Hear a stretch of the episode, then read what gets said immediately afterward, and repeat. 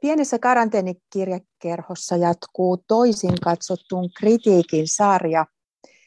Tässä keskustelussa me pyritään pääsemään jotenkin, jotenkin just tällä hetkellä hirveästi, hirveästi keskustelua herättävän kulttuurikritiikin ja kulttuurijournalismiin ja toisaalta ehkä niiden tutkimuksen saloihin kiinni ja me lähestytään niitä ajankohtaisten kirjojen kautta. Jo totuttuun tapaan mulla on täällä toisena keskustelukumppanina niin Maaria Ylikangas, kriitikko, joka edustaa myös tätä toisin katsotun kritiikin projektia. Ja kolmanneksi keskustelijaksi me ollaan saatu tällä kertaa Pirkko Kotirinta, tuttu kulttuuritoimittaja Helsingin Sanomista, ja keskustellaan Pirkon aika mahtavasta kirjasta Hilma af Clintin arvoitus. Eli me lähestytään, me syle, syleillään kaikenlaisia sfäärejä luultavasti tässä lähetyksessä, mutta yritetään myös hahmotella ehkä jotenkin sellaista,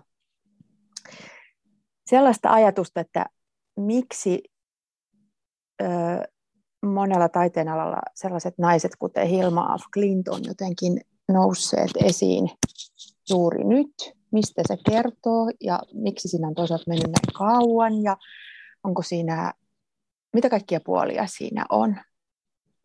Pirkko, miten, mit, miten sinun ja Hilma Af Clintin suhde alkoi? Voit samalla myös kertoa tarkemmin kuulijoille, että kuka on Hilma Af Clint, jos hän on vielä joillekin tuntematon. No joo, Hilma af Klint on siis ruotsalainen kuvataiteilija, esoteerikko, jotkut sanovat medio myös, mutta siis ammattitaiteilija, joka sai koulutuksen kuninkaallisessa taideakatemiassa ja hän siis hän syntyi 1862 ja oli ensi, tavallaan ensimmäisen sukupolven ammatillisesti koulutettuja kuvataiteilijoita. Ja hän maalasi niin kuin aikakauden tyyliin tilausteoksia, potretteja, maisemia, toimi myös eläinlääketieteellisen instituutin kuvittajana yhdessä hyvän ystävänsä ja kollegansa Anna Kasselin kanssa. Mutta sitten tämän virallisen uran rinnalla hänellä oli tämmöinen toinen ura, joka alkoi alko tuossa 1800-luvun lopussa semmoisella valmistautumiskaudella, ja sitten se alkoi kukkia varsinaisesti 1906, jolloin hän alkoi yhtäkkiä tai ehkä ei niin yhtäkkiä, mutta alkoi maalata niin kuin tämmöisiä hyvin erikoisia abstrakteja, suurimmaksi osaksi abstrakteja teoksia, jotka tuli julkisuuteen oikeastaan vasta yli 40 vuotta hänen kuolemansa jälkeen. Ja silloin ne aiheutti ison sensaation 1980-luvun puolivälin jälkeen. Ja Suomella on tässä tarinassa aika iso rooli, että sitä on halunnut tuoda esille ja, ja mun ja Hilman, Hilma Flintin tiet kohtas ensimmäisen kerran 1988 Suomenlinnassa, jossa oli hänen ensimmäinen yksityisnäyttelynsä. Ja, ja sitten tämä on jäänyt nyt, kun hänestä on tullut ihan valtava, voisi sanoa maailmanlaajuinen ilmiö, Guggenheimin näyttelyn, joka oli New Yorkissa 2018 syksyllä. Sen myötä yhdysvaltalainen mediajulkisuus vaikutti siihen, että, että tämä noste on ollut ihan todella suuri ja, ja se näyttely sai enemmän katsojia kuin Kandinskin näyttely aikoinaan. Niin sitten minua alkoi vähitellen harmittaa, että tämä Suomen osuus tässä tarinassa on jäänyt kokonaan syrjään, vaikka se on paitsi se Suomenlinnan näyttely, niin, niin se on muutenkin huomattava, että ilman paria suomalaista henkilöä, niin tämä ilmiö olisi varmaan ihan toisen näköinen. Niin tämä on niin kuin pähkinänkuoressa se, mistä lähdetään liikkeelle. Kyllä. Sä oot enimmäkseen tehnyt musiikkikritiikkiä ja, ja niin kuin sillä puolella toiminut kulttuurijournalistina. Koiko sä jotenkin hyppäykseksi lähteä, lähteä kirjoittamaan kuvataiteilijasta, vai oliko se jotenkin sellainen, että ilman muuta menen Hilman jäljelle? Mm, no tuon kirjan tekeminen sinänsä, siinä moni asia johti, johti toiseen, että, että se oli semmoinen aika pitkäkin prosessi. mutta sillä tavalla siis kuvataide on ollut mulle koko ajan eräänlainen salarakas, että, että mä oon opiskellut Tampereella etnomusikologiaa, tosin silloin Tampereen yliopistossa sen oppiaineen nimi oli kansanperinne, erityisesti kansanmusiikki. Mutta nykyään se on etnomusikologia, ja sitten siinä sivus luin siellä taidehistoriaa niin paljon kuin sitä nyt pystyy lukemaan, ja on todella paljon käynyt näyttelyissä. Mutta sellainen kynnys on, että en pidä missään nimessä itseäni kuvataidekriitikkona. Että mä olen kirjoittanut esitteleviä juttuja kuvataiteesta ja musiikin lisäksi monilta muiltakin kulttuurin aloilta silloin, kun enemmän kirjoitin. Että nykyään, kun mä olen toimitussihteerin hommissa, niin kirjoittaminen on sellainen ihana ekstra, että, että se päivätyö on ihan jotain muuta. Onko siinä myös just se, että, että kun sun päivätyö on nykyään muuta, niin sitten oli tavallaan niin kuin henkistä tilaa myös lähteä kirjoittamaan kirjaa ja jotenkin suunnittelemaan sitä, että koska se ei ole, niin kuin, sitä ei tarvitse tehdä ikään kuin jatkuvasti ja semmoisessa tietyssä mitassa ja jotenkin niin kuin tietyssä formulassa. Niin Joo, sit...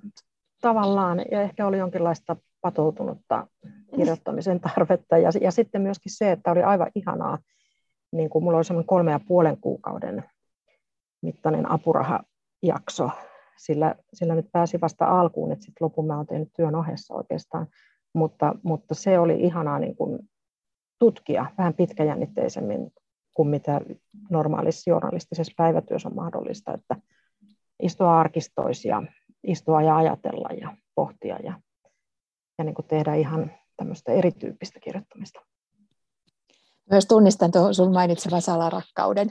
Ikään kuin vieraaseen alaan, että just sellaisen, niin kuin mikä harrastaa ja joka on niin sydäntä lähellä, mutta jota, jota ei välttämättä just sitä opiskelua. Sitten se antaa ehkä jonkunlaista myös vapautta tavallaan siinä, että, että ei niin luule tietävänsä siitä kaikkea tai että, että, niin kuin, että mun pitäisi tietää tästä, niin sitten voi lähestyä ehkä sellaisella niin kuin eri kysymyksillä ja jotenkin kysyä ja, ja ihmetellä. Joo, se ihmettely on mun mielestä kauhean hedelmällistä. Ja sitten varmaan jonkun tutkijan näkökulmasta tuossa kirjassa on, on puutteensa ja niin kuin siinä ilman muuta on. Ja tutkija ei olisi tehnyt ollenkaan tuolla tavalla, mutta siinä se työ, työ johti sitten myös asioihin, että siihen muotoon ja, ja kerrontaan, että, että se ei ollut alusta asti suunniteltua tehdä tuolla tavalla, kun se sitten toteutuu. Jatketaan kohta enemmän tästä tämän kirjan rakenteesta ja siitä, miten sä myös itse olet ikään kuin siellä sisällä ja, ja sun ratkaisusta esimerkiksi noissa eri ajoissa ja jotenkin siinä, että se on just se sellainen niin kuin, vähän niin kuin arvoitus, arvoituskirja, vaikka se on non-fiktiota, niin, niin, niin siinä tietyllä tavalla mennään sellainen mysteeri lähelle. Mutta Maaria, minkälaisia ajatuksia sulla herätti tämä, keskusteltiin ja päätettiin sun kanssa, että lähdetään, lähdetään Hilma af Clintin kautta lähestymään meitä molempia paljon riivaavia aiheita. Mitä sä, mitä sä Maaria ajattelit sekä kirjan kohteesta että siitä itsessään ja, ja Pirko valitsemasta metodista ikään kuin tässä kirjan rakentamisessa? Laitat mut heti kriitikon rooliin tässä. Ja, tota, Se on sun homma. Joo, mun täytyy ihan aluksi sanoa, että, että mulla, mulla on vähän samantyyppinen salarakkaus kuvataidetta kohtaan, että mä oon myös opiskellut taidehistoriaa mahdollisimman laajana sivuaineena siinä kirjallisuuden opintojen ohessa aikanaan. Mutta joo, siis kun musta tämä kirja oli valtavan kiinnostava ja sitten, sitten tavallaan se, se kirjan, kirjan rakenne, joka etenee siis, siis niin kuin lyhy, lyhyt niin kuin eri aikaan ajoitettu luku kerrallaan, niin se rytmi, millä ne paljastaa tietoa sekä Hilma af Klintistä että sitä hänen teostensa myöhemmistä kohtaloista, niin se on tosi, tosi kiehtova. Että kirjahan, kirjahan on elämäkerrallinen, mutta se ei ole varsinaisesti niin kuin sellainen elämäkerta, vaan se kertoo ihan, ihan yhtä paljon niiden teosten kohtalosta. Ja, ja erityisesti mua kiehtoi tämä, että, että tota, niin kuin, esoteerisuutta ja mystiikkaa pystyy tuomaan esille ihan, ihan tuommoisessa niin kuin, tavallaan niin kuin tosi asiallisesti. Tämä on jotenkin, jotenkin vähän uusi juttu mun mielestä tässä meidän niin kuin, tavallaan niin kuin taidehistoriassa ja kulttuurihistoriassa, että, että jotenkin se niin kuin esoteerinen tai okkultistinen perinne hyväksytään osaksi sitä, mitä, mitä niin kuin kulttuuri on ollut ja mitä se koko ajan on, ilman että sitä tarvitsee peitellä tai piilotella niin hirveästi. Ja se on musta, se on musta jotenkin ihanaa, ehkä useammassakin teoksessa, mitä, mitä viime vuosina on ilmestynyt, mutta myös tässä teoksessa. Kritiikki päättyy tähän, tähtiä en anna. Niitä me ei vaadita. Joo, mä pidin kanssa tässä, ja mun mielestä tässä oli niin kuin sellainen, se jotenkin se rakenne tuki sitä just sitä arvotusluonnetta, ja sitten mä pidin siitä, että kun on esimerkiksi ö, kohtia, jota ei tiedetä vaikka Hilma af Clintin elämästä niin tarkkaan, koska hän on ollut niin, hän oli niin pitkään kuolemansa jälkeen ikään kuin tuntematon tai unohdettu kirjaimellisesti, niin, niin, niin sä myös jotenkin jätät ne asiat niin kuin silleen, ja sitten sit puuttuu sellainen niin kuin ehkä just elämänkertoja monesti raskauttava sellainen, että yritetään ottaa kaikista yksityiskohdista selvää. Just sellainen se rat, ratkaisu jotenkin aina joka ihmisen elämän arvotukseen löytyisi jostain kohtauksesta jossain. Ja, ja sitten yritetään ikään kuin mennä sitä kohti, mutta jotenkin tota, sä lähestyt sitä jotenkin just eri ihmisten jotenkin muistamien ja tällaisten asioiden kautta eri lailla. Miten tämä kirjan rakenne syntyi, Pirkko, ennen kuin mennään tarkemmin siihen jotenkin ytimeen, jossa on just Maarian mainitsemat esoteeriset ja okkultistisetkin asiat? Joo, ihana kuulla Maarian kommentteja tästä. Siis on tosi iloinen, että se tuntuu onnistuneelta se ratkaisu. Se ei ollut mikään itsestäänselvyys, että Mulla oli aluksi ihan ensimmäinen luku, missä mennään sinne Suomenlinnan näyttelyn avajaistunnelmiin, niin se oli niin kuin jotenkin selvää, että tästä se lähtee. Mutta sitten kun mä aloin varsinaisesti tutkia ja tein niitä haastatteluja, tapasin ihmisiä, istuin arkistoissa, niin mulla oli vähän hukas, että miten tätä nyt pitäisi kuljettaa. Ja se ihan kronologia tuntui vähän semmoiselta tylsältä ratkaisulta, että jaksaako kukaan lukea, että jaksaako kukaan Suomessa kiinnostua, jos mä alan niin kuin lukuluvulta kertoo, ja kun siellä on aukkoja ja, ja muuta. Ja sitten mä päädyin tähän tämmöiseen hypähtelyyn aikakaudesta toiseen ja paikasta toiseen. Ja, ja mä tosi paljon kyllä mietin, mietin että voinko mä kirjoittaa itseni siihen sillä tavalla sisään, että siitä me keskusteltiin kustannustoimittaja Pauliina Rihdon kanssa. Ja hän sitten oli sitä mieltä, että se toimii mä ensin, ensin vähän ajattelin, että onko se kiusallista ja tuleeko siitä nyt, että nyt kirjoittaja työntää itsensä siihen framille liikaa. Ja tota, mutta ehkä se balanssi tuli nyt aika hyväksi. Sitten siinä oli myös aika herkullisia, herkullisia asioita. Esimerkiksi siellä alkupuolella se Berta Valeriuksen nämä muistiinpanot seansseista, missä sitten yhtäkkiä halleluja törmäsin Runeberin tuon puoleisesta kertomassa elämästä Jupiterin läheisyydessä. Se on niin kuin, mm, kiinnostavaa. Ja, ja sitten sitä rakennetta selkeytti myös se, että jossakin vaiheessa oivallettiin, että tässä on hyvä niin kuin olla selkeästi ykkösosa, kakkososa, että siinä on se Hilma af Clintin elämä ikään kuin tämänpuolisessa, ja sitten se kakkososa on sitä, mitä kukaan muu ei oikeastaan tähän mennessä ole kirjoittanut, eli Hilma af Clintin tie menestykseen. Mm-hmm. Ja, ja siihen löytyi sitten niin kuin onneksi aivan valtava onnenpotku niin Svenska litteratursällskapetista tämä Olof Sundström materiaali. Että, että tota, sitten siihen tuli niin kuin semmoinen, se voi, jotkut lukijat on, on pitänyt sitä vähän niin kuin fragmentaarisena ja, ja hankalana, mutta se on makuasia, että kyllä varmaan olisi voinut toisinkin ratkaista, mutta tämmöinen siitä nyt tuli. Mm-hmm, mm-hmm. Mun mielestä se jotenkin tukee just sitä, sitä ajatusta, että me ollaan selvittämässä tässä jonkunlaista mysteeriä, joka on meille vähän vierasta, mutta sitten lähestytään sitä aika sellainen niin kuin, myös, myös niin kuin toimittajan keinoja selvästi käyttää, että sä haastattelet ja sä tutkit ja mietit ja etit niin kuin jotenkin sen tekstin kuluessakin näkökulmia ja, ja, ja niin kuin omia, teet omia ratkaisuja ja mietit, että oliko tämä hyvä vai lähdetäänkö tuosta kautta. Et siinä on jotain sellaista, ehkä se myös tekee siihen joku sellaisen, niin kuin, että se tuo sit lähemmäksi just sitä, just sitä ö, maailmaa, missä Af siitä noin nelikymppisestä asti alkaen alkaa elää. Että hän oli tosiaan ehtinyt ikään kuin tehdä sen, sen mainitsemasi normaalin sen ajan taiteilijan uran tilaustöitä, opiskellut, oli, oli ikään kuin aika vakiintuneessa asemassa ja, ja, ja näin. Ja sitten tulee se semmoinen käänne ikään kuin.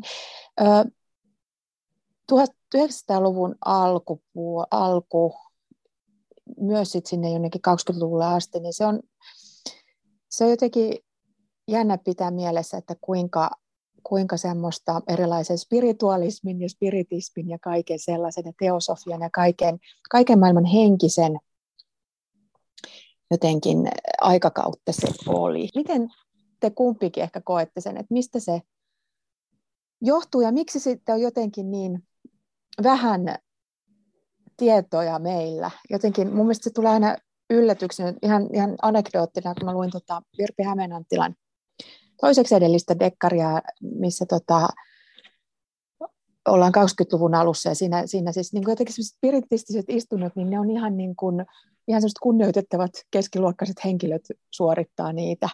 Ja, ja tota, se on niin kuin, toki niin kuin vähän erikoista, mutta se ei ole täyttä huuhaalta tai täysin jotenkin irti arjesta, niin jotenkin siinä on niin iso ero siihen, että miten me koetaan nämä asiat, niin osaatteko te selittää, että miksi ne oli silloin, silloin jotenkin niin tärkeitä ja toisaalta se, että miksi ne on jotenkin syrjäytetty tai jätetty syrjään, kun meille vaikka opetetaan tai puhutaan, puhutaan viime vuosisadan alusta?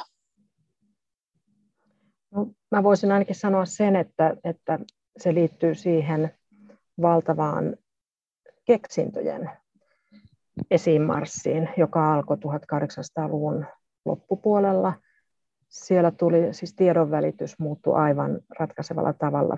Fyysinen ja psyykkinen liikkuvuus muuttui ja, ja sitten tuntuu usein tämä esitetty tämä ajatus, että kun nämä keksinnöt, röntgensäteet ja, ja lukemattomat muut oli niin mullistavia, niin tuntui ihan luonnolliselta se ajatus, että, että voidaan keskustella myös henkien kanssa. Et esimerkiksi fonografin keksiä Edison, käsittääkseni aika paljon omisti aikaa tämmöiselle Spirit Phone, tai mikä sen nimi nyt sitten oli, henkipuhelimelle. Ja, ja siinä mm. heillä oli jonkinasteista kilpailua näillä kentillä sitten Teslan kanssa ja ka- kaikkea tämmöistä, että siellä on todella paljon mielenkiintoisia asioita. Ja sitten, sitten kuitenkin niin kun kentällä oli paljon huijareita, nämä me, medioistunnot, osa jäi selittämättä, että mitä siellä tapahtui, mutta sitten oli kyllä ihan selkeitä huijareita alkaen sieltä Foxin sisarusten tarinasta Yhdysvalloista, että se löi sitten leimaa tähän tämmöistä huuhaan leimaa. Ja sitten tietysti tämä iso modernismin voittokulku niin oli niin vahvasti mun ymmärtääkseni järkeen sidottua, että, että vähitellen sitten tämä tämmöinen esoteerinen puoli haluttiin aika lailla vaieta. Ja se on jännä, että nyt kun esimerkiksi Suomessa on tämä Uuden etsijät tutkimusprojekti, jolta on nyt valmistunut tämä tuore kirja, pitkä projekti, joka on saanut paljon koneensäätiöltä esimerkiksi rahoitusta, eri alojen tutkijoita siinä, niin siellä on mielenkiintoinen luku työväenliikkeen ja teosofian yhteyksistä, joka on aika lailla mun ymmärtääkseni semmoista uutta tutkimusta. Mm-hmm. En tiedä, miten Maaria ajattelee tästä. Joo, mulla on jotenkin niin sama, sama fiilis 1800-luvun lopusta, että jos, jos ajattelee, miten nopeasti siinä vaiheessa siirryttiin esimerkiksi niin kuin massatuotantoon, massatiedotusvälineisiin, nopeeseen liikkumiseen junan avulla, pystyttiin käyttämään lennätintä, niin voi vaan kuvitella, että niin kuin kaikki tuntui mahdolliselta. Että jos, jos aikaisemmin niin kuin tavallaan, tavallaan henkimaailma pystyttiin kuvittelemaan. Ja sitten aika nopeassa, nopeassa aikataulussa tapahtui sellaisia asioita, joita ei aikaisemmin oltaisi pystytty millään kuvittelemaan, niin, niin ei se niin kuin tunnu mitenkään omituiselta se, että, että ihmiset ihan täysin uskottavasti yritti ottaa yhteyttä vaikka, vaikka niin kuin vainajien henkiin tai, tai mm näkymättömään maailmaan, että koska niin paljon, paljon vaikka sähkö pystyy tapahtumaan, niin miksei sit pysty tapahtumaan paljon muutakin. Et jotenkin tuntuu, että se kulttuurinen tilanne oli, oli jotenkin niin kuin tosi kiehtova. Kyllä, horisontti oli auki, että jos on telefoni on mahdollinen, niin miksei telepatia. Jotenkin sellainen Joo, ajatus niin. on ollut myös tästä, tästä aihepiiristä ja jotenkin, ja sitten siihen liittyy ehkä semmoinen niin edeltävä, mä luulen, että meidän ajassa on paljon, paljon enemmän, ja siis se on niin kuin suht tuore se sellainen niin kuin totaalinen ö, ero siinä niin kuin vakavasti otettavan tieteen ja sitten sellaisen sanotaanko esoteerisemman ja kokeilevamman ja, ja, ja niin kuin erilaisia kuin, kuin, niin kuin vaan tässä fyysisessä maailmassa todennettavia asioita, niin kuin lähestyvien asioiden suhde, että et pitkin historiaa, niin ikään kuin rationaalisimmat tiedemiehet, niin ne on myös tehneet sellaisia projekteja, jotka niin meidän näkökulmasta vaikuttaa täydeltä huuhalta ja, ja olleet erilaisissa, tai, tai niin kuin, että uskoneet, uskoneet monenlaisiin asioihin, jotka niin kuin meidän vinkkelistä on niin kuin vaan joko niin kuin hulluja tai, tai sitten vähän pelottavia tai jotain, mutta se on niin paljon luontevammin niin kuin ihmiset on jotenkin keinuneet siinä aalloilla pitkään. Onko teidän mielestä nyt sitten joku, äh, kun mä mietin tätä just Hilma af Clintin äh, kiinnostavuutta ja hänen taiteensa ja siihen kaikkeen kätkeytyvän sen, sen mystiikan, niin onko meillä jotenkin tilausta myös johonkin sellaiseen just tässä jotenkin postrationaalisessa maailmassa, jos kaikki on järkeistetty ja, ja, ja niin kuin ikään kuin tiedettävissä niin pitkälle, niin jotenkin sit sellainen niin kuin paikka myös tällaiselle ikään kuin uudelle nousulle. Siis eihän nämä asiat ole minnekään kadonneet, mutta ne on olleet tosi marginaalissa.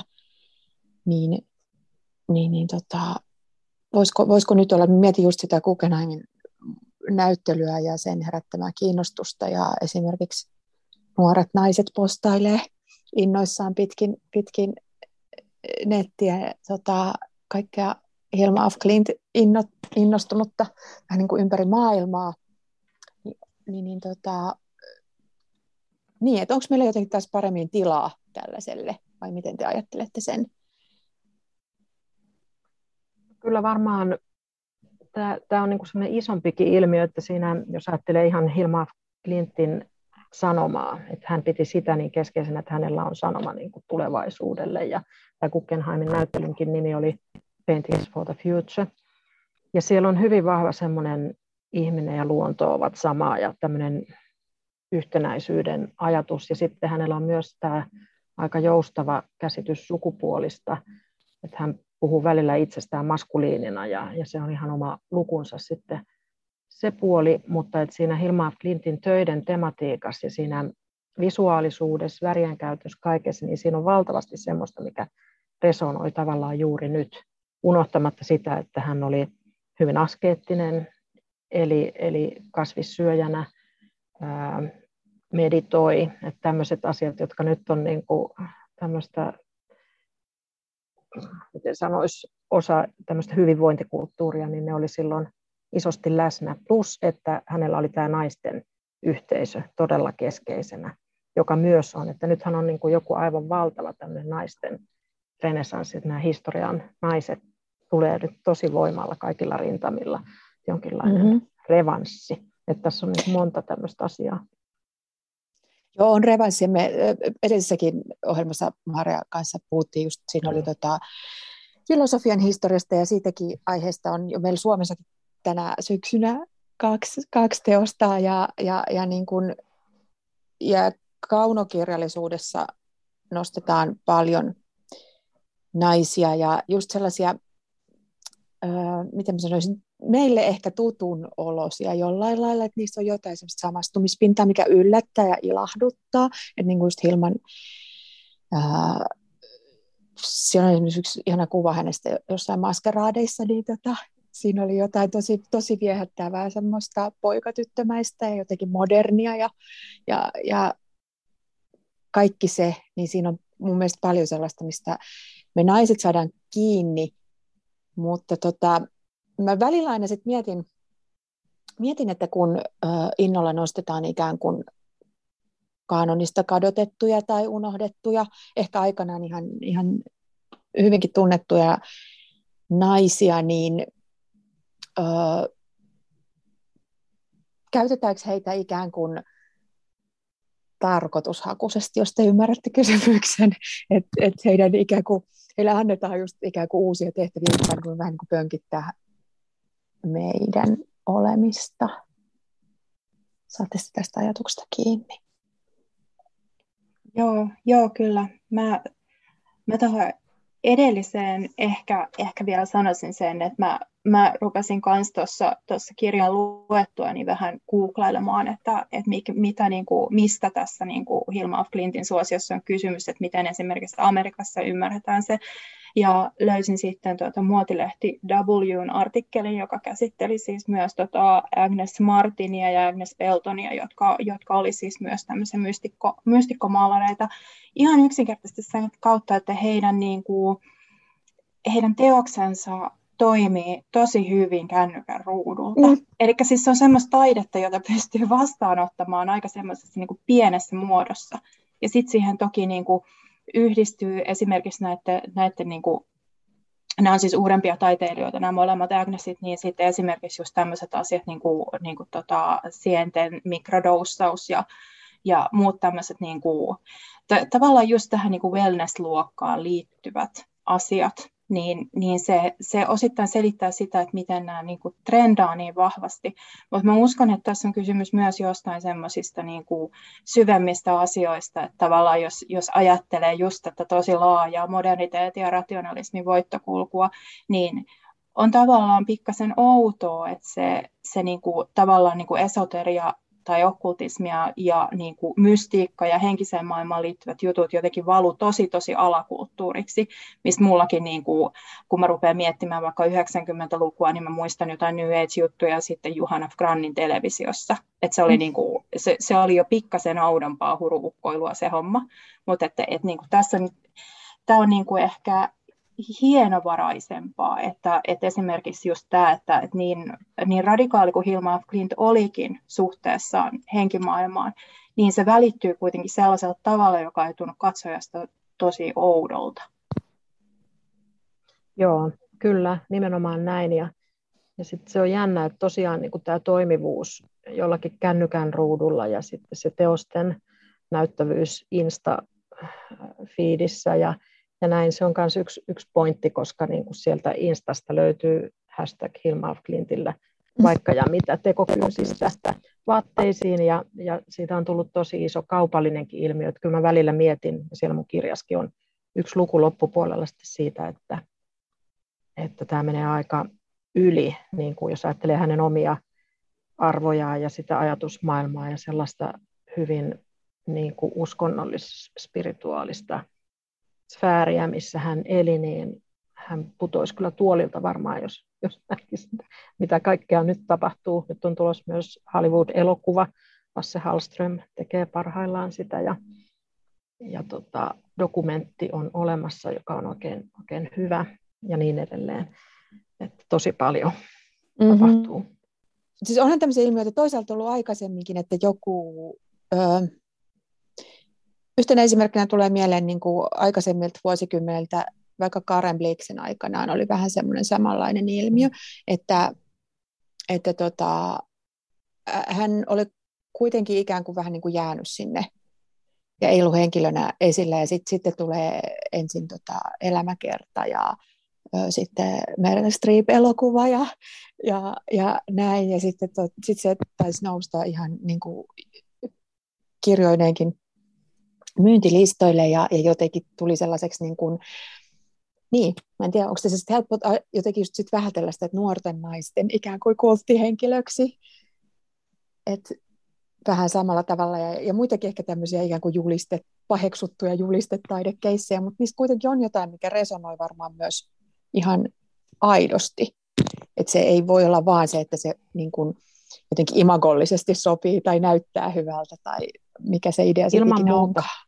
Joo, ilman muuta. Ja sitten mä olen hiukan, hiukan pohtinut sitä, että mikä on tämmöisten alkukuvien voima, että, että siellä on niin kuin todella semmoisia ikiaikaisia kuvia ja symboleita Hilma Clintin taide oikeastaan täynnä, plus että siellä on nämä hyvin arvotukselliset kirjainmerkit, mutta että kaikki tämmöiset kotilot, sukat, spiraalit,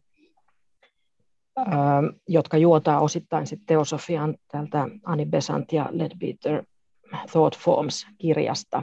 että sieltä varmaan sitten aika paljon tarttu mukaan, mutta että ihan yhtä lailla, kun meillä on niin kuin reagoimme välittömästi johonkin esimerkiksi rumpupiittiin tai muuhun, niin mä usein mietin, että mikä on semmoinen visuaalinen alkukuvasto, joka on niin kuin aika universaalia, että jollakin Australian aboriginaalien kuvataide, joka on myös abstraktia taidetta, on ollut iät ja ajat, että, että tota, eihän tätä abstraktia taidetta niin kuin varsinaisesti keksitty 1900-luvun mm. alussa, että sekin on yksi näkökulma.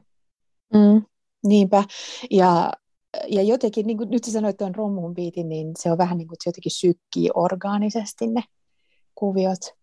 Joo, ja sitten ne väriyhdistelmät on ihan niin kuin uskomattomia ajankohtaansa nähden, että, että silloin kun ne oli tuolla Suomenlinnassa, näitä teoksia oli esillä, niin siellä kävi, kävi tota, opiskelijoita useita kertoja ihmettelemässä näitä aika postmoderneja väriyhdistelmiä, mm.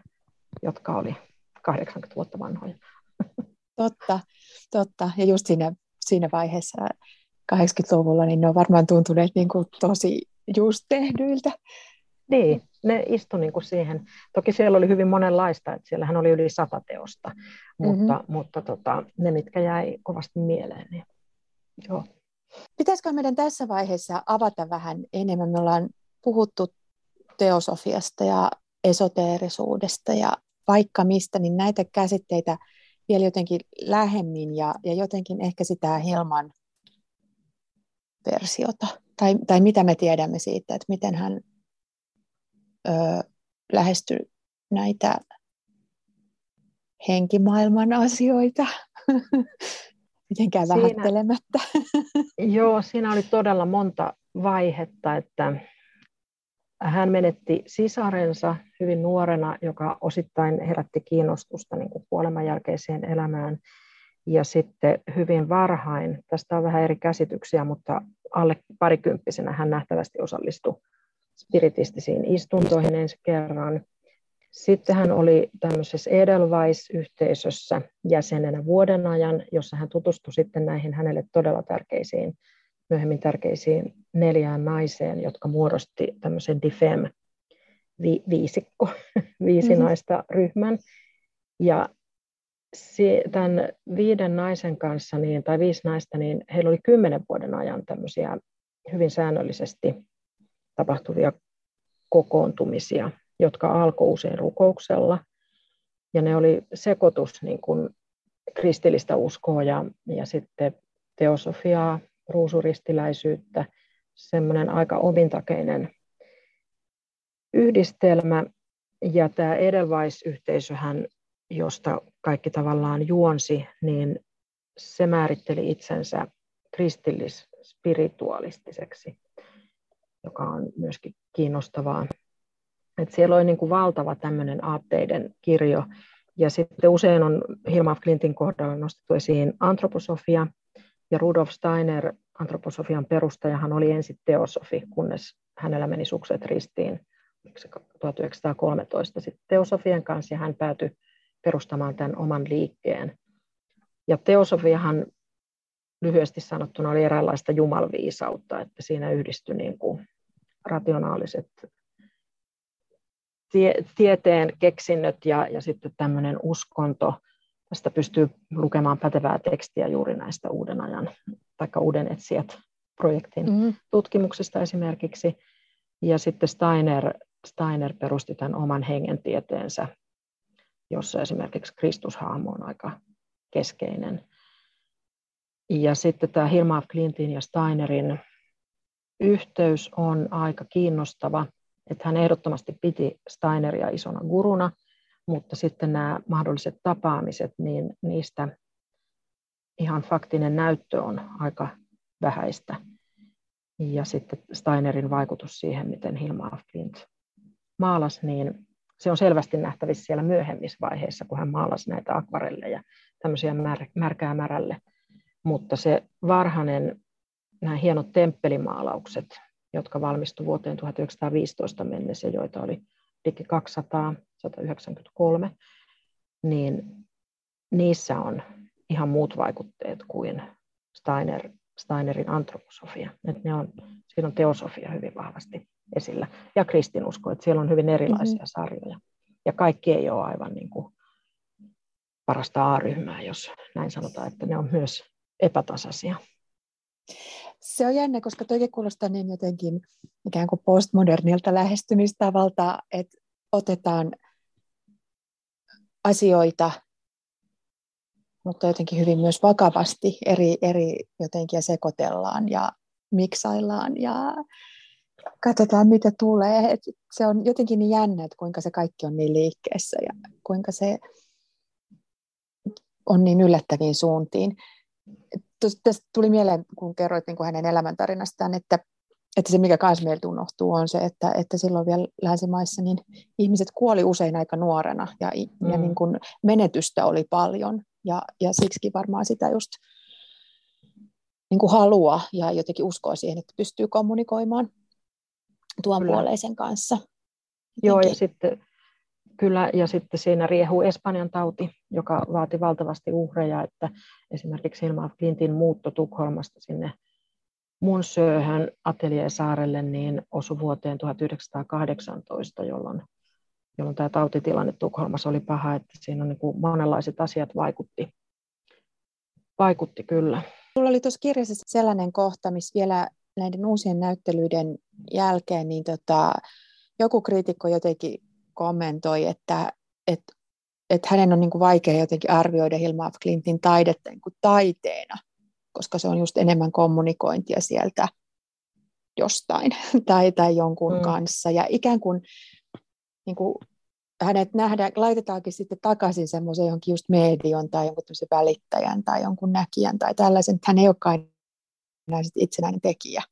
Tämä on tämä ikuinen ristiriita, joka silloin 80-luvulla jo tuli esiin ja siitä jo, jo vähän päästiinkin ja, ja näin, mutta nyt se on putkahtanut uudestaan, että se tietysti aiheuttaa sitten sen jatkokysymyksen, jos ajatellaan, että hän ei ollut taiteilija, kun hän maalasi mm. oman käsityksensä mukaan henkien johdattamana, ja tässäkin oli eri vaiheita, että miten iso se johdatus tavallaan oli, ja siitähän hänellä on valtavat muistiinpanot, että tämä kirjallinen tuotanto käsittää, oliko se nyt 26 000 sivua, joka on ihan massiivinen materiaali, niin miten tarkkaan ottaen sitten tämä kriitikko, joka ajattelee tällä tavalla, että häntä ei voi nähdä taiteilijana, niin kuka ne teokset sitten ikään kuin maalas? että johtaa aika mielenkiintoiseen ajatukseen. Toisaalta sitten täytyy tässä kohtaa ehkä sanoa, että Hilma Clintin teoksista on tosi vähän tämmöistä ihan varsinaista tutkimusta materiaalitutkimusta ja niin edelleen. Ja, ja tiedetään, että kaikkia teoksia hän ei ole tehnyt yksin, että siellä on myös niin kuin esimerkiksi tässä, tässä hienossa Dittius Törsta, kymmenen suurinta sarjassa, niin siellä on mukana näitä DIFEM-ryhmän naisia. Ja hän kirjoittaa niistä siellä muistiinpanoissaan myös, että ne on osittain, hänellä on ollut siinä ap- apureita. Eikö sekin on hyvin tällainen jotenkin nykyajan resonoiva asia, että tehdään yhdessä ja ja tota, se jotenkin tekijyys vähän niin kuin venyy ja Joo, paukkuu. Joo. Et kuka ikään kuin omistaa sen teoksen. Mutta se on tosi kiinnostava mun mielestä just toi tapaus, että ensin niin kuin ikään kuin hänet nostetaan uudelleen arvoon ja taiteilijaksi ja poikkeusyksilöksi ja, ja jotenkin naisesikuvaksi ja sitten, sitten, sitten tulee myös ääniä, että no, et jotenkin, että sitten se halutaankin niin kuin nähdä jonain, jonain muuna kuin ikään kuin mm. meidän ymmärtämänä taiteilijana, että, että se on niin, no ehkä se olisi myös taiteilijuuden jatkuvaa uudelleen määrittelyä pitäisi harrastaa siinä. Kyllä. Ja mikä se luovuus sitten on, että, että tota, kuinka hyvin se pystytään määrittelemään tämmöiset mm. asiat kuin intuitio. Mitkä on ne sallitut rajat, missä, missä jotenkin saa ikään kuin vastaanottaa inspiraatiota tai, Kyllä. tai jotain.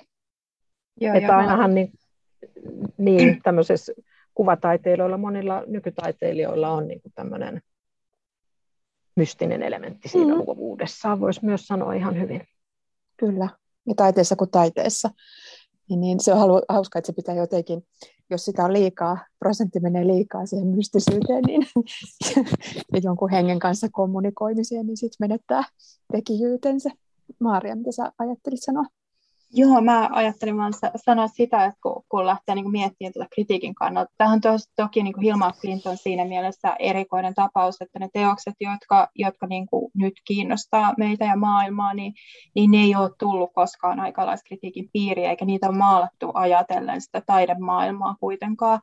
Ja sitten monesti kriitikko, joka tekee työtään, on aika turvassa siellä taidemaailman sisällä, mistä taiteenlajista olikin kyse, niin tavallaan ne pelisäännöt ja se, millä ehdoilla tätä asiaa tehdään, niin ne on kaikille suunnilleen samat.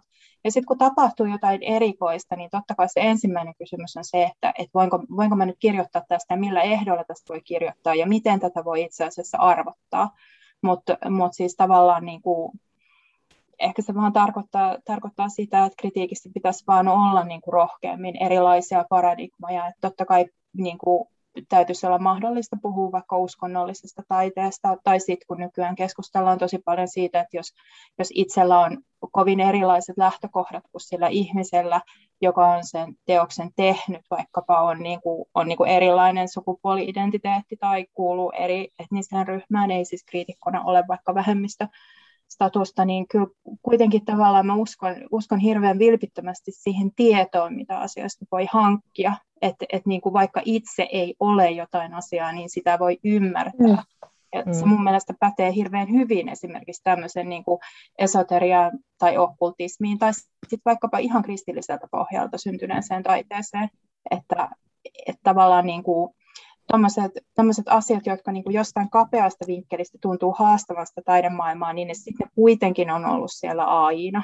Musta tuntuu tosi ihanalta, että, että varsinkin nyt, nyt just tästä niin kuin okkultistisesta puolesta taidehistoriassa on tullut enemmän tutkimusta, niin se, se tulee myös tutummaksi ja arkisemmaksi, että sitä ei tarvitse silleen niin kuin sivuuttaa silleen, että mitä häröilyä tämä tämmöinen on. Mm. Jotenkin vierasta. Mm. Niin. Joo, ja paljon on tullut juuri viime vuosina niin uutta tietoa. Nämä elämäkerrat nostaa esiin uudenlaisia kulmia, että se on kyllä tosi, todella kiinnostavaa.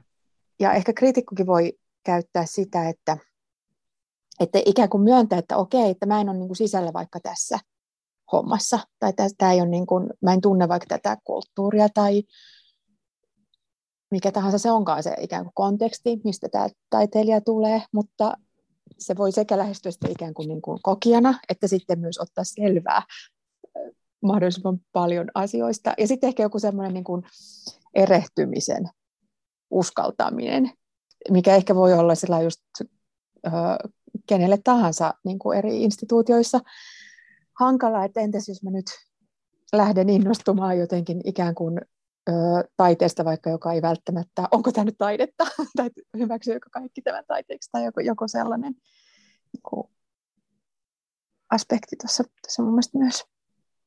Joo, ja journalistinen metodi on kyllä aika hyvä yhdistettynä semmoiseen uteliaisuuteen, joka tietysti kuuluukin siihen, niin, niin se jotenkin tässä tuntuu olevan antoisa. Mm-hmm.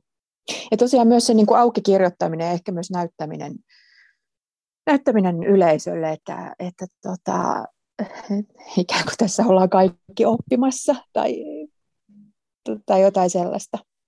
Joo, ja sitten, sitten vielä sen voisin sanoa, että tähän Hilma af Clintin tarinaan on liittynyt kauheasti väärinkäsityksiä myös, että siellä on niin kuin vuosikausia toistettu jotakin virheellisiä asioita, ja ne, ne toistuu edelleen, että ihan tämmöinen pikku yksityiskohta, että jatkuvasti sanotaan, että hän määräsi testamentissaan, että töitä ei saa esittää ennen kuin vasta 20 vuoden päästä hänen kuolemasta. No se ei ole testamentissa, se mm. testamentti on julkaistu siellä Hilma af Clintin säätiön kotisivuilla ja julkaisi sen tuossa viime syksynä, kun se oli viime keväänä, vaan se on yhdessä muistikirjassa. Ja hän sitten merkkasi ruksilla ja plussalla niin kuin tämmöiset teokset, jotka hän halusi pitää salassa 20 vuotta kuoleman jälkeen ja aikaa meni sitten lopulta yli 40 vuotta. Ja se on yksi esimerkki, että, että ensimmäinen tutkija, joka tutki Hilma af Klintin elämää, oli ruotsalainen Åke Fant. Ja, ja tota, hän nojasi hyvin pitkälle suvun kertomuksiin ja, ja siellä on sitten osittain ihan loistavaa pioneerityötä, mutta sitten osittain siinä on semmoista anekdoottia, jonka todenperäisyyttä on osin, osin varmaan aika mahdotonkin todistaa. Liittyen esimerkiksi tähän Rudolf Steiner-asiaan.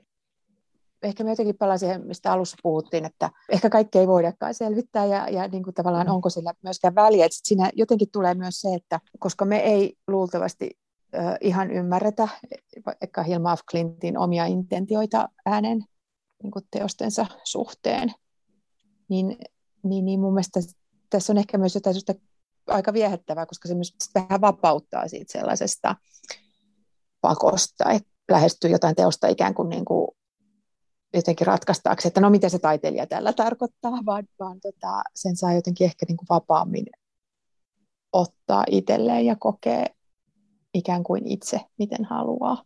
Kyllä, nimenomaan. Jokainen katsoja näkee siellä omia asioitaan ja, ja kenen elämä on sitten puristettavissa yksin kirjan kansiin, että siinä on niin valtavasti, valtavasti asioita ja, ja tapahtumia ja kaikkea sellaista, mikä nyt varsinkin sellaisessa hänen tapauksessaan, kun hän hävitti esimerkiksi oman henkilökohtaisen kirjeenvaihtonsa, niin on ilmiselvää, että, että sieltä tulee erilaisia osatotuuksia ja, ja erilaisia kulmia. Ja tota, mutta on ollut ihana olla selvittämässä tätä Suomi-osuutta tässä ja sitten, ja sitten kaivelemassa uusia tietoja. Että esimerkiksi se, että jo vuonna 40-luvun lopulla oli tämmöinen ensimmäinen Hilma Flintin näyttely, Just. Jossa, niin, jossa oli aika paljonkin teoksia, luultavasti pieniä akvarelleja, niin se on ihan kutkuttava, koska siitä ei ole ennen tiedetty mitään, mm. ja siitä olisi ihana tietää vähän enemmänkin.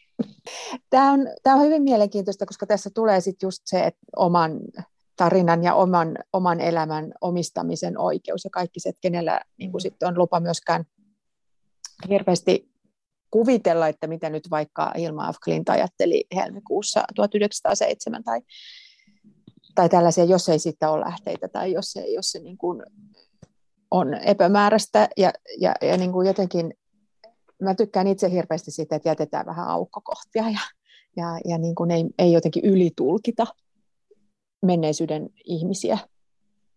Joo, joo, sama juttu. Siis musta on jotenkin, jotenkin ihanaa varsinkin tämän biofiktiopuumin keskellä, että, että ei, niin kuin, ei kuvitella toisista ihmisistä sellaisia asioita, joita ne ehkä olisi voinut ajatella tai tehdä, mutta, mutta meillä ei oikeasti ole tietoa siitä, että jotenkin jotenkin minusta tässä, tässä tota Pirkon kirjassa oli joten tavallaan rauhoittavaa myös se etäisyys siihen kohteeseen, että siitä tiedetään, mikä tiedetään, ja se, mitä voidaan väittää, niin se perustuu johonkin asiaan, joka on olemassa ja todennettavissa.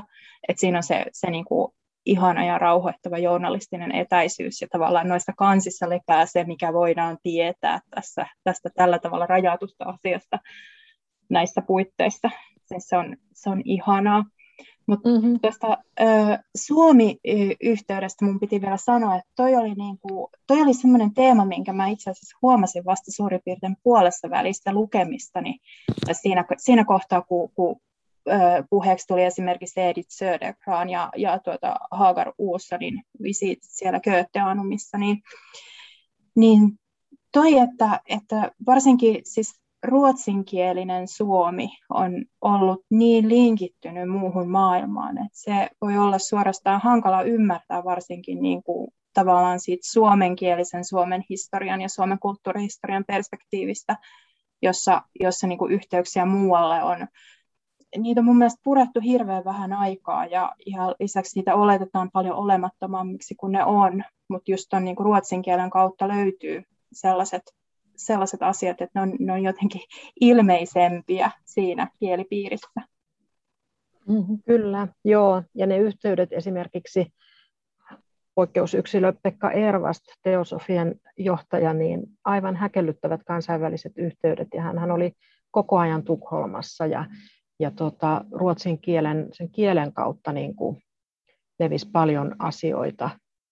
Ja nyt ihan toista asiaa varten mä juuri paneuduin Edisonin historiaan hiukan, niin siis jos oikein nyt ymmärsin, niin fonografin keksimisen jälkeen kuluvaan kaksi vuotta, niin sitä esiteltiin Helsingin yliopistotalolla. Joo. Ihmiset tuli katsomaan ääntä. markan hinnasta. Että nämä, ettei se ei oltu niin pussin perällä kuitenkaan, että nämä yhteydet on ollut aika, aika huomattaviakin. On, on ja terveellistä kyllä. muistaa. Mm. Se on terveellistä muistaa, että se on vähän sellainen asia, puhuin tästä aiheesta just Sirpa Kähkösen kanssa vähän siitä perspektiivistä, että, että Suomessa on ikään kuin toisen maailmansodan jälkeen kirjoitettu historia uusiksi, varsinkin sellainen populaarikäsitys niin kuin maalaisemmaksi ja pussinperäläisemmiksi kuin mitä se todellisuudessa on. Koska toisaalta piti ikään kuin pyyhkiä se venäläinen menneisyys, joka on tosi iso osa meidän kaupunkielämää ja ikään kuin se, että meillä oli oikeita kaupunkeja aika paljon ja sellaista niin kuin vilkasta elämää niissä ja yliopistokaupunkeja ja kaikkea tällaista. Ja sitten toisaalta semmoinen, varsinkin Saksa on niin jotenkin suuntautuva sellainen kulttuurivaihto ja, ja opiskelemassa käytiin pitkin poikin, että, että tota jotenkin se on aika iso myytti ja luultavasti vähän valheellinen, että kuinka ö, juntteja me sitten ollaan vähän niin kuin katkaistu se semmoinen käsitys menneisyydestä ja tehty sulkeutuneempi kuin mitä ehkä todellisuus olisi. Kyllä. Mä ajattelin, että, että mikä voi olla sellaisten just näiden ikään kuin poikkeusyksilöiden ja sankarillisten naisten nostamisen ongelma on se, että, että me kirjailija tai, tai tota, ihminen, joka ottaa, ottaa niin kuin materiaalikseen heidän elämänsä, niin tulee sitten kirjoittaneeksi siitä niin kuin jotenkin semmoista niin kuin nykyperspektiivistä kuitenkin, ja ikään kuin meidän oletusten kautta, sen sijaan, että menisi siihen kontekstiin ja katsoisi, että miltä se maailma näyttää niin kuin hänen, hänen silmin jotenkin mä ajattelen, että se on se sellainen vaara, mikä vaan niin, että, että niin kuin tavallaan ei välttämättä pahan tahtoisesti tai mistään, mistään sellaista syystä, mutta että jotenkin niin kuin oletetaan, että joku on vaikka täytynyt ajatella jollain lailla. Kyllä, joo, ja siksi se kontekstointi on kyllä tosi tärkeää, että, että siihen omistetaan jonkun verran mm-hmm. ajatuksia ja, ja huolta. Että... Vaikka sen jotenkin avaaminen, että, että tosiaan nämä äh, henkiset virtaukset olivat ikään kuin sen ajan niin kuin trendikästä elämää ja, ja normaalia, normaali osa jotenkin sivistyneen ihmisen toimimista, eikä, eikä sellaista, mitä me niistä saatetaan ajatella. Tosiaan, tosiaan tavallaan niin kuin jotenkin tuntuu tärkeää ymmärtää just niin esoterian ja okkultismin ja teosofian ja tämmöisten virtausten arkisuus siinä, siinä tota, yläluokassa, jota, joista tästä tietysti on ollut kyse, kyse koko ajan, että, että se on, se on niin kuin, mä vaan toistan tätä samaa, että se on, se on jotenkin niin kuin hirveä, hirveä hieno perspektiivi. Ja ehkä, ehkä niin kuin, tämä nyt vaan muun spekulaatiota, mutta ehkä tässä on sitten myöhemmin tapahtunut tämmöisten niin kuin, henkisten juttujen jonkinlainen alaluokkaistuminen, että ne on sitten niin kuin enemmän, enemmän niin kuin vähän tyhminä pidettyjen tai alaluokkaisten tai sitten, sitten nuorten naisten harrastuksia, juuri nämä niin kuin vuori, vuorikristallit ja tarotkortit ja astrologia ja tämän tyyppiset jutut, niin, niin ehkä se niin kuin myös leimaa tosi, tosi paljon kaikkea. Ja mm-hmm. siis mä en niin kuin, halua ottaa ni, niihin nyt semmoista, semmoista kantaa, mutta että niin kuin, tuli vaan mieleen, että ehkä tämä luokkakysymys vaikuttaa myös siihen, että miten me katsotaan noita menneisyyden asioita. Kyllä, ja, ja olisiko siinä myös sitten paitsi luokkakysymys, niin sukupuolikysymys, että kyllähän tämä on aika paljon naisten kiinnostuksen kohde myöskin. On. Ja mä ajattelin sitä, että kun edellinen ikään kuin tämmöinen okkultismi, renessanssi tässä, tässä tota, viime vuosien aikana tapahtui joskus siinä 60-luvulla ja, ja silloin niin kuin esimerkiksi tämmöisissä no, taide- ja rockipiireissä ja kaikissa sellaisissa oltiin niin kuin hyvin, hyvin kiinnostuneita hetken ikään kuin kaikesta Alistair Crowleysta ja, ja kaikesta siitä. Ja sitten se jotenkin, varmaan siinä vaiheessa myös ikään kuin semmoinen kaupa, kulttuurikaupallistaminen ja vaikka niin kuin hippikulttuurista kaiken, kaiken niin kuin hyöd, hyödynnystäminen kiihtyi, niin sitten se myös vähän niin kuin ikään kuin, no kun tuote tehdään massoille, niin se jotenkin niin kuin yksinkertaistuu ja simppelöityy ja, ja tota, siitä, siitä putoaa paljon, paljon niin kuin tärkeitä osia siinä on ehkä jotain, jotain myös siitä. Ja nimenomaan se naisistuminen ja se on niin kuin höpsähtänyt. Kyllä, sitten 80-luvulla oli tämä vahva New Age. Hei, Maria ja Pirkko, kiitos tästä keskustelusta. Tämä oli hauska päästä vilkaisemaan tuonne yli sadan vuoden takaisin, takaisin maailmaan. Ja just jotenkin se, mitä, mitä puhuttiin siitä, että kuinka, kuinka niin kuin samastuttavalta ja samalla jännittävältä ja sellaiset modernilta Ilma af Klint tuntuu, samoin kuin Edith Södergran ja muut viersmodernit. Suurkiitos tästä keskustelusta. Kiitos, oli Kiitos. oikein kiva olla vieraana. Kiitos paljon.